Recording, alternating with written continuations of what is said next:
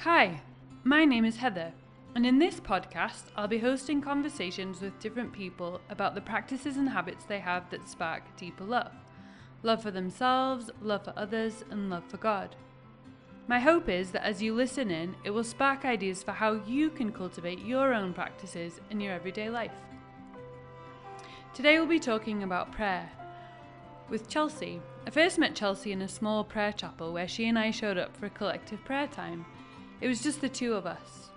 I learned that she was on probation and she clearly had a lot of time to sit quietly with her thoughts. She struck me as a deep, engaging presence. She also taught me a lot about prayer and hope and joy in the weeks where we both kept showing up. Chelsea spent eight years in prison, three of those in maximum security, which is where she learned to pray. She was first arrested at 16 for environmental activism, then went to prison 12 years later for actions of property destruction with the Earth Liberation Front. After her release, she was involved with and then directed Refuge, a ministry of transformational healing. At the same time, she earned both a bachelor's and an MDiv. She is now working on a memoir capturing the story of her spiritual journey. Today, she'll be talking to us about prayer.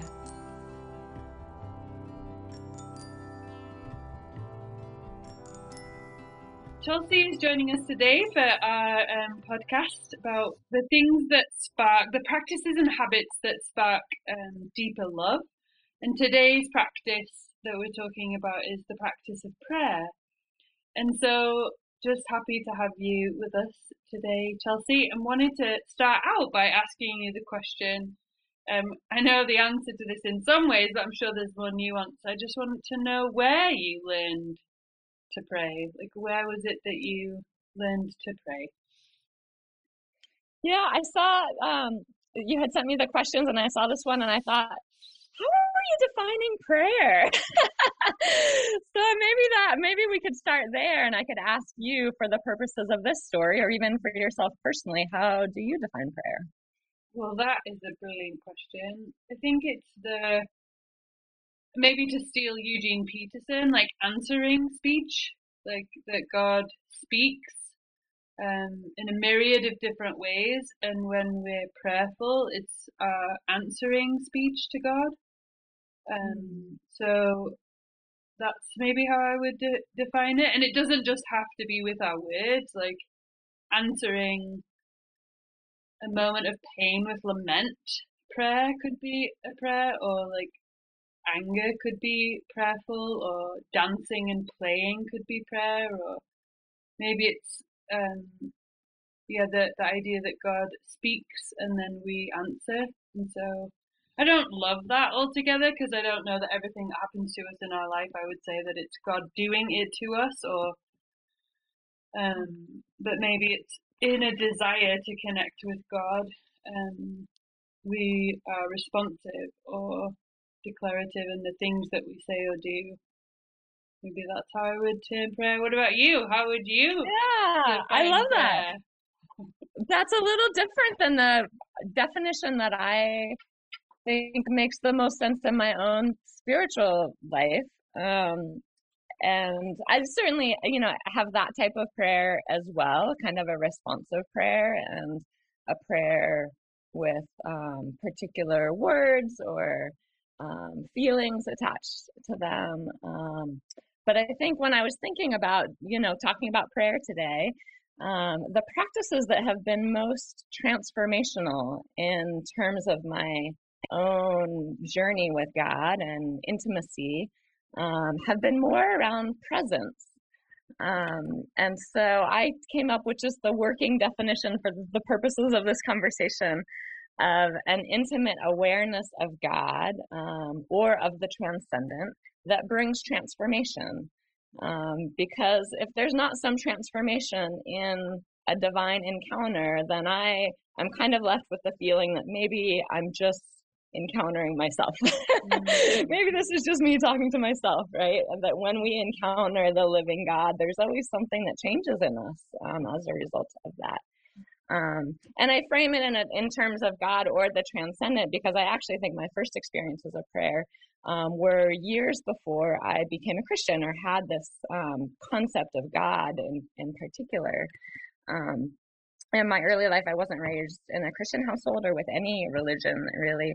Um, but nature was a, a, way that I was drawn out of myself into this posture of awe and wonder um, that I now associate with God, um, and a lot of the other things that are characteristic of my relationship with God now, of being connected with something larger than myself that's powerful and good, being cared for, um, having meaning and purpose.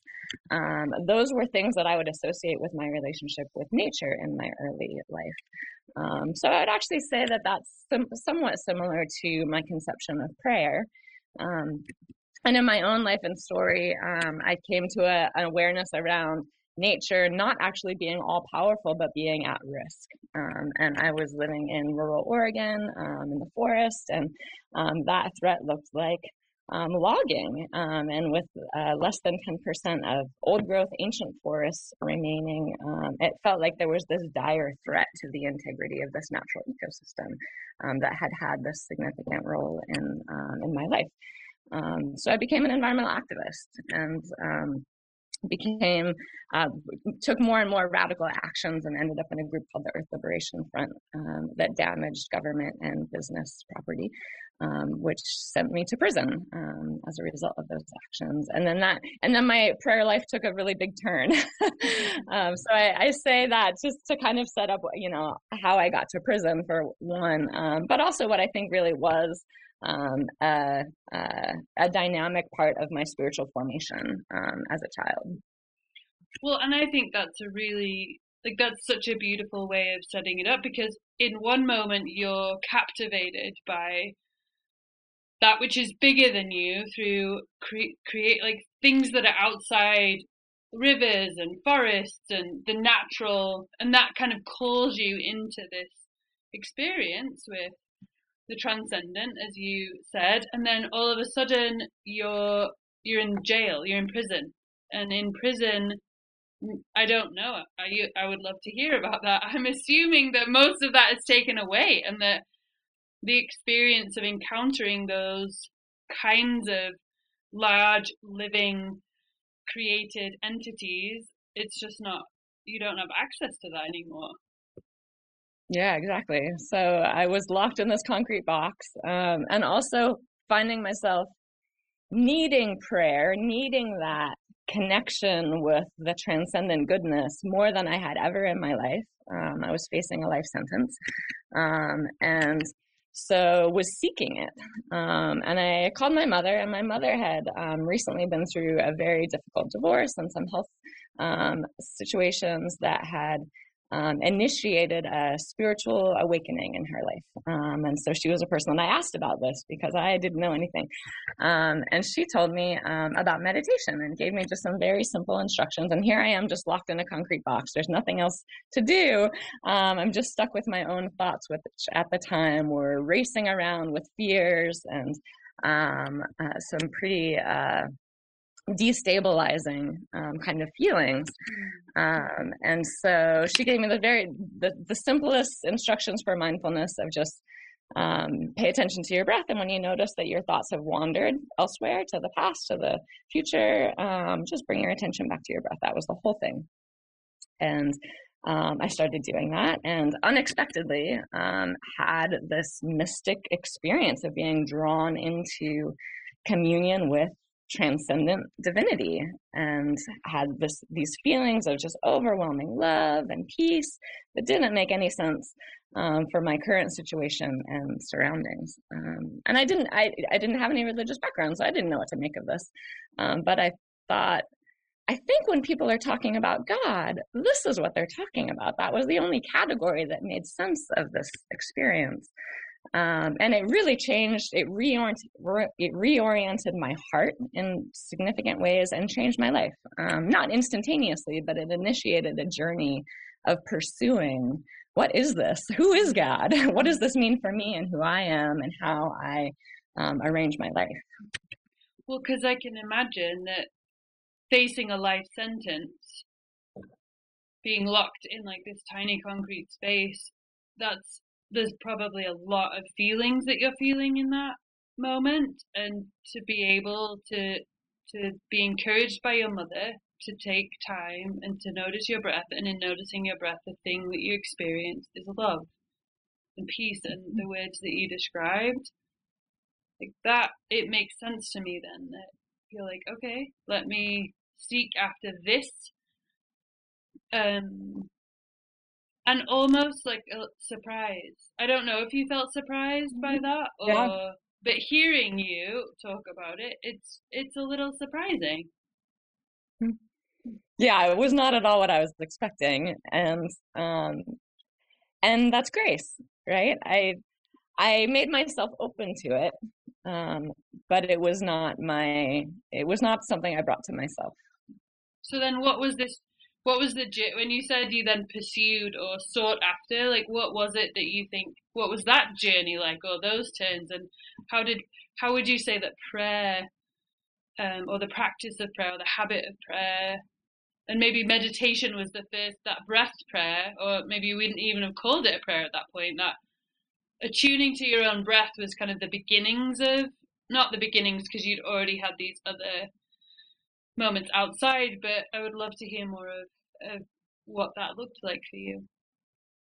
Yeah, well, since I had this experience in the context of meditation, I continued to um, really uh, dedicate myself to that practice um, in pretty significant ways. Spent um, the next three years in a maximum security lockdown. So, again, a lot of time just on my own in a concrete box, not a lot else to do.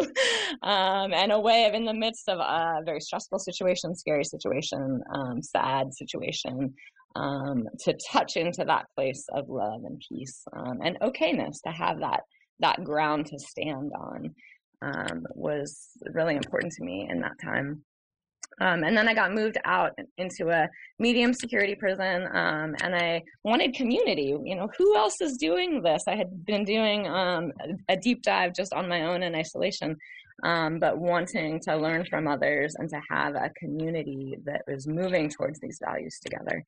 Um, so I started going to church, and um, and prayer actually in that time was an obstacle. And I was I had read the Bible, and I was reading a lot of different spiritual texts, um, and the Bible resonated with my own experience more than anything else did. Um, and so started to go to church. But the ways that I saw prayer um, being practiced in that context uh, just didn't sit right with me. It felt like more like Santa Claus, like you ask for what you want and sometimes you get it and sometimes you don't. But that that that seemed like the the main way that people were engaging with it. And that just wasn't at all consistent with my own experience of divinity, which was much more about this um, communion with presence than about some particular outcome. You know, I felt the most communing in that presence when I was facing the worst possible outcomes, and the outcome didn't change. Eventually, it did, um, but it wasn't really about that. It wasn't about me getting what I want out of this particular situation. It was more about this the surrender to this foundational love that exists regardless of the situation or how things turned out. Um, but I did in um, going to church, I discovered or um, had the opportunity to practice um, a new type of prayer for me, um, which was corporate worship.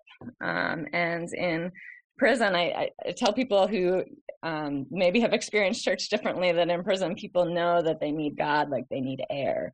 it's a very vital, dynamic rhythm where what I saw was people engaging their whole selves, their bodies and their feelings, um, and their relationships and connections to each other um, with this divine communion. Um, and that it became also for me this weekly safe space to allow myself. Um, you know, in prison, you just are you're just doing what you got to do. You got to get through it. And there's not a lot of even physical space um, in the medium security to be able to just sit with my own hard feelings. Um, had to keep going, had to, you know, keep up um, the strength to just get through each day. Um, but in church, um, we would have the freedom, um, the safety, the support to be able to allow ourselves to feel the heaviness of the reality of what we were experiencing the sadness, the regret, um, the fears, and um, to release that in some way and also to be embraced to be embraced by god to be embraced by community. I mean sometimes physically we're we're hugging each other and and we're crying you know and you would you would walk out and just be like oh i'm okay and and now i can enter back into the rest of my week and i can um it was it was transformative. Um, so again, getting to that back to that definition of prayer, um, worship was a transformative rhythm for me um, in that context.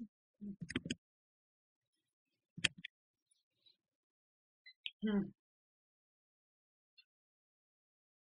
And then um, I got out of prison, and then there's a kind of another turn in my prayer life when I went to seminary, and um, had the opportunity to integrate kind of these various spiritual experiences um, within a context of Christian orthodoxy, um, and to um, also broaden and deepen my understanding of prayer. That there are so many different ways of engaging with prayer, and and to find that communion, um, and to find a Christian framework as well for the meditation that I had been doing. Um, to you know, I had also while I was in prison had gotten into the study of Buddhism and found that that wasn't as um, well. I think there are some um, helpful insights um, that it didn't totally resonate with my experience of this love and this um, kind of personal quality um, to transcendence. but to see that that forms of meditation have been within the Christian tradition, um, going back to you know the early Christian mothers and fathers and um, the monasteries, and so um, started doing um, Lectio Divina and centering prayer, and um, I would say that's more of the framework that um, guides my current practice. So now, when I think about it's so wonderful to hear this journey that you've been on with prayer um, and ultimately, as you defined it, with kind of connection to divine love, um, and then maybe bringing more and more clarity to how you understand that connection and transformation happening as you connect with divine love. Then there's this transformative um, experience that happens through connection, and maybe you didn't use the word connection.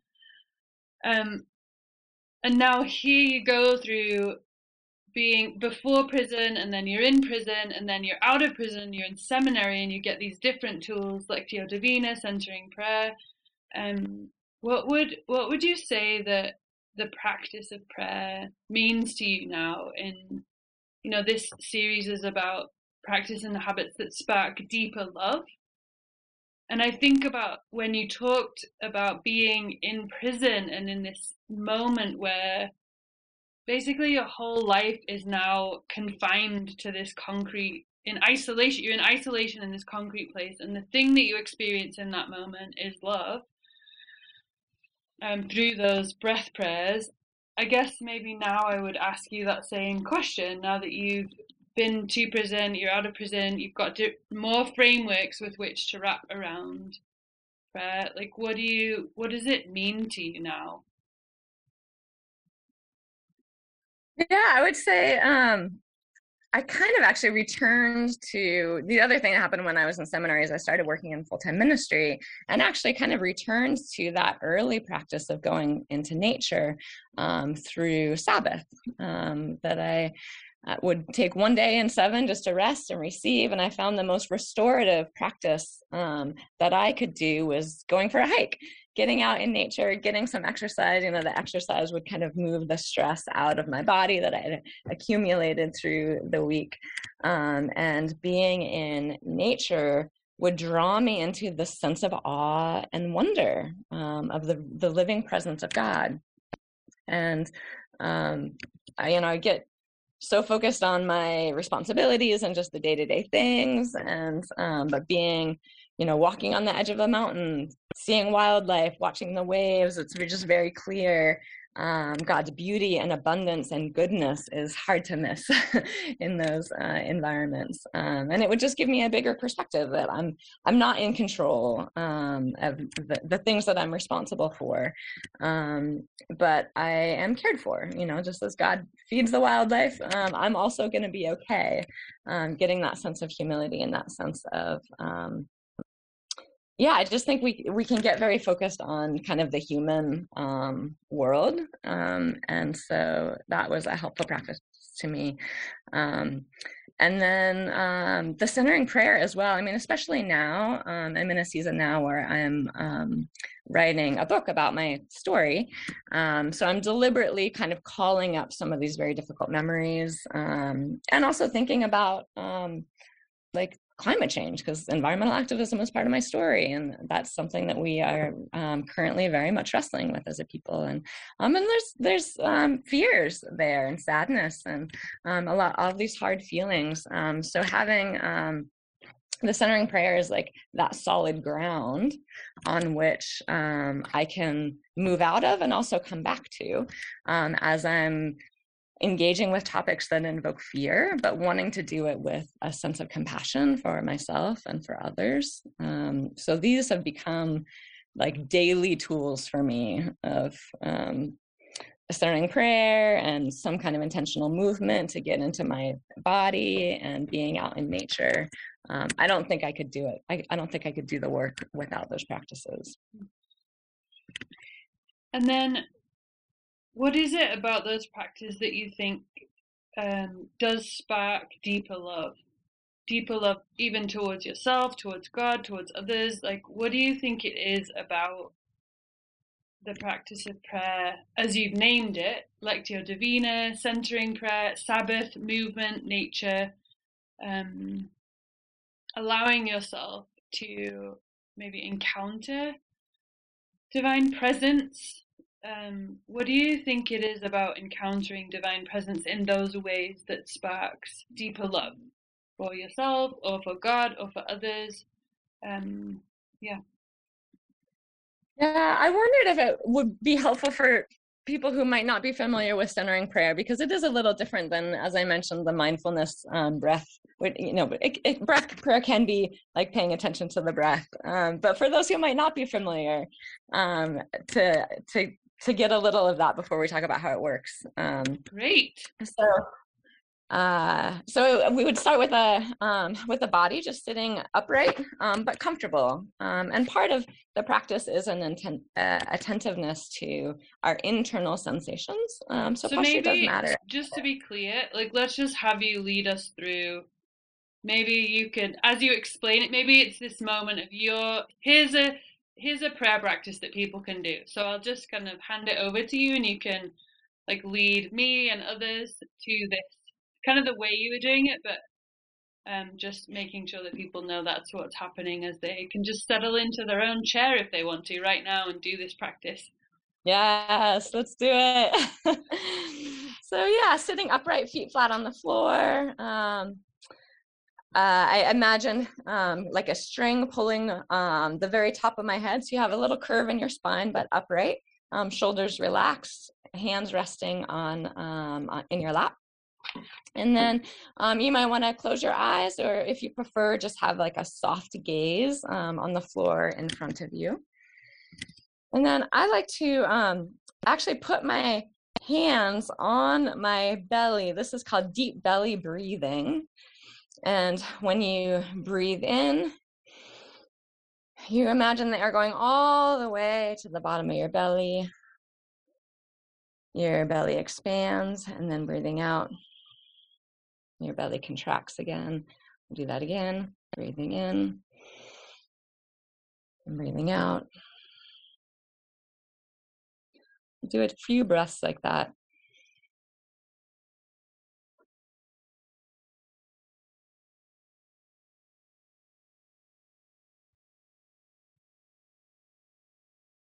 This activates the nervous system response of being safe, kind of counteracting the fight or flight response.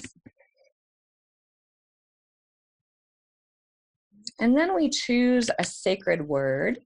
That might be a name of God, Jesus, Abba, Father, or a short phrase like Come, Holy Spirit. I like to use sometimes just Here I am, the response of Samuel, um, which connects me to that great I am, I am that I am, and also the personal physical presence in this moment. So choose a sacred word that has some significance for you. And then when you notice that your mind has moved into the past memories or planning for the future or a thought or a sensation, just very gently say that word and return to this open posture. Cynthia Bourgeault um, writes the book, The Heart of Centering Prayer, and she describes this posture as consenting to the presence and action of God.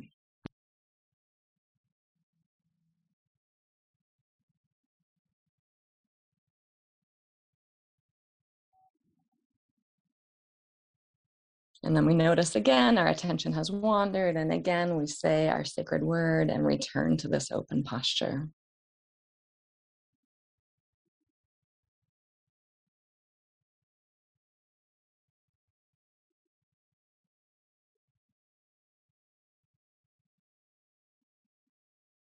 And we do this again.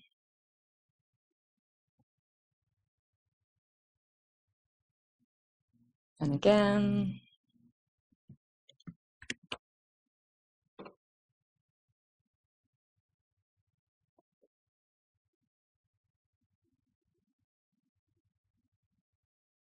I often practice for 20 minutes at a time, but you can start with two minutes or five minutes uh, and gradually lengthen the amount of time. I often, as I talk about meditation and teach, um, hear people say, Oh, I'm just bad at this um, because their minds are active. Um, and that is the um, very clever active brain that God has given us, which is a gift. It's a wonderful thing. There's nothing wrong with it. Um, the purpose is not um, to just rest in a, uh, the, kind of a blank state. Um, the purpose is actually this practice of returning. Um, so there's a famous story of Father Thomas Keating um, in some of the early workshops on centering prayer. A nun had just done a practice and said, "Oh, I'm such a failure. In 20 minutes, I had 10,000 thoughts." And Father Keating responds, Oh, that's wonderful. That's 10,000 opportunities to return to God. Um, that's the whole practice the re- noticing and returning, noticing and returning. Uh, and I would say to return to your uh, question, why does this spark deeper love? Um, I would say it's a practice of self surrender um, in this very intimate space of our mind and our body and our and our spirit um, that in moment by moment um, we're returning we're surrendering um, wherever our minds were um, interested in following and deciding i'm going to rest in this open posture of consenting um, to the action and presence of god um, it's not an immediate change, but it's over time, there's kind of a gradual accumulation of this habit um, of resting in this posture um, that then be able, uh, it begins to affect other areas of life. Um, and there are hundreds of studies now that have confirmed this basic um, process um, that our brains are highly attuned to threats um, for our own protection, but that um, often means that we react as if we're in danger when we're not actually in danger. Um, an example of that being um, I've had difficult experiences with police. Um, so, whenever I'm out in the world and I see someone in uniform or I see um, lights flashing, I would have this just automatic fight or flight response. Um, and when um, and when we enter into that fight or flight response, our best decision making um, from our rational prefrontal cortex and um, the bonding areas of our limbic system that connect us to others, those just literally are not available to us. Um, we get hijacked by our amygdala, flooded with stress hormones. Um, and then I'm in this posture of self protection, um, which is very different than a posture of openness and compassion and kindness. Um, so I think the accumulated practice of meditation, it's opened just a little bit of space there. Um, where I'm perceiving some potentially threatening um, stimulus. And that could be as petty as just like I'm having a conversation and feeling unheard by the person I'm talking to and getting a little frustrated about it. Um, you know, we have we have different experiences and different levels of this all the time in our lives. Um, but having this embodied habit of returning moment by moment to the presence of action of God, I have more of this posture of self-surrender. So I can I can access humility to to to admit that I don't know everything about the situation. Actually, I can't control this situation, um, but I'm I, I have a practice of of resting in the knowledge that God is in it. God is in this potentially threatening situation. Um, so then to have a curiosity about what is God doing here and how can I participate in the unfolding of love. Um, and I do, I definitely still get hijacked on a regular basis um, by the fight or flight system. Um, but after 16 years of doing the centering prayer practice, I can see how deeply it has transformed my life for sure when you talk about these practices, like I loved the language resting and consenting to the action and presence of God, whether that's through yeah many different practices and habits, um, like forming in you a humility that then invites loving action, like loving action towards yourself as you um, see yourself and loving action towards others, and then what would you say is loving action towards God? Mm, that's a good question. I I mean I I just uh, in again in my own practice just keep coming back to that communion of I think that's that's the only action that is required from us like what do you require of a relationship that of someone that you love um,